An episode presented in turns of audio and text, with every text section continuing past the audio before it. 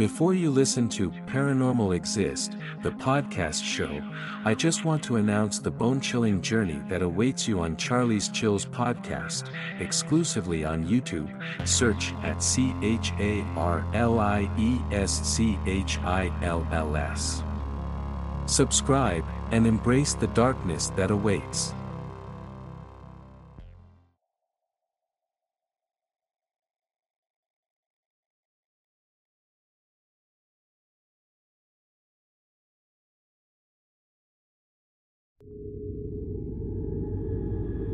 Spaghetti, an experience from Germany. This is a rather short story, but a very interesting one, at least for me.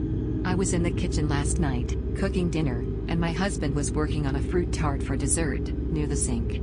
Our kitchen is really small, in comparison to what we've had over the years, but this isn't base housing, and we're not in the States either. He and I were not even an elbow's length apart from each other. So there I was standing over the stove, trying to get the water boiling for the noodles. I had meatballs and sauce cooking away, and all I needed was that boiling water to hurry up. I had my daughter coming in, and out of the kitchen asking when she could break the noodles, and drop them in the pot. She was getting impatient, and all I could say was I'll let you know when it's ready. I finally moved the stock pot to another eye to see if the switch would hurry things along a little bit. After a few minutes, it started to boil, so I called my daughter to come back in the kitchen, so she could do her thing. It was a full rolling boil, when she started to drop them in the water, and she decided she wanted to be the one to stir it up, so the noodles wouldn't stick to the bottom of the pot. I said it's a deal, but would you and your brother get the table set?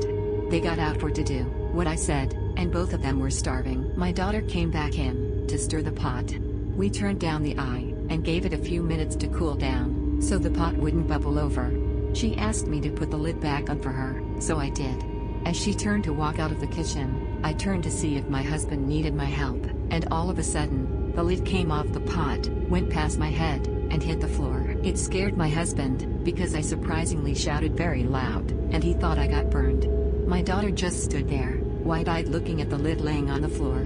I said I'm fine, but I'm not touching it. One of you all can pick it up. Now, I know that, when pressure builds up from water boiling, the lid can get lifted up slightly, but this thing popped off the pot, and went right past the left side of my head. I guess, I wasn't supposed to have spaghetti. It was one of the strangest things, which has ever happened to me.